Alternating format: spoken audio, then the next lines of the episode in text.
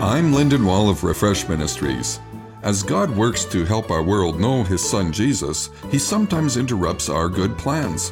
Think of the story of Mary and Joseph at the first Christmas. Mary was planning a wedding to a wonderful man. Joseph had found himself a virtuous woman to be his wife.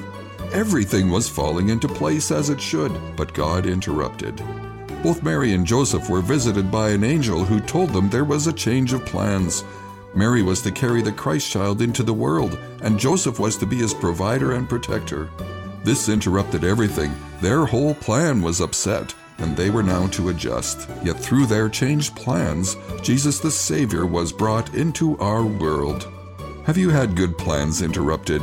Be aware that God sometimes interrupts us for a greater purpose. Perhaps God is preparing to bring Christ to the people in your world in ways you never imagined.